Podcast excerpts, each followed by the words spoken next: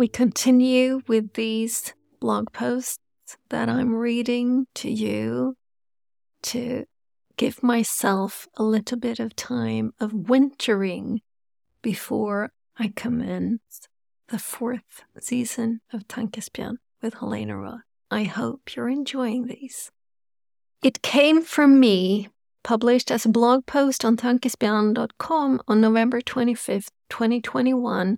This is a post inspired by a riff from the meandering conversation I had with Andy Moore that was released as episode 30, the everyday creativity of music, coaching, and meandering. So do check that one out.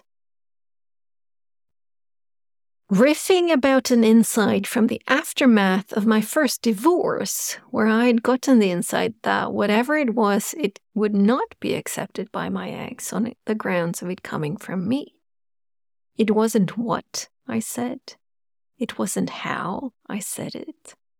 It was that I said it, or rather, it was that I said it. When that was the case, he shut down, couldn't or wouldn't listen. That was a hard lesson to learn from me.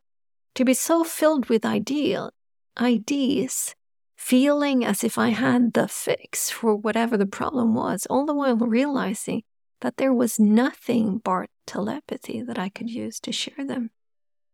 It took me a few more years to internalize this in a way that I feel is beneficial and benevolent because to start with, this just gave rise to frustration and resentment. A malevolence eating away at me as well as towards my eggs. In time, though, and not just with my ex, I've come to be comfortable, at least now and again, with holding my tongue. Actually, not experiencing the dire urge to blurt out whatever thought pops into my head, but to sit with it, sometimes choosing to share, sometimes content with keeping it on the inside, engaging in an inner dialogue with myself.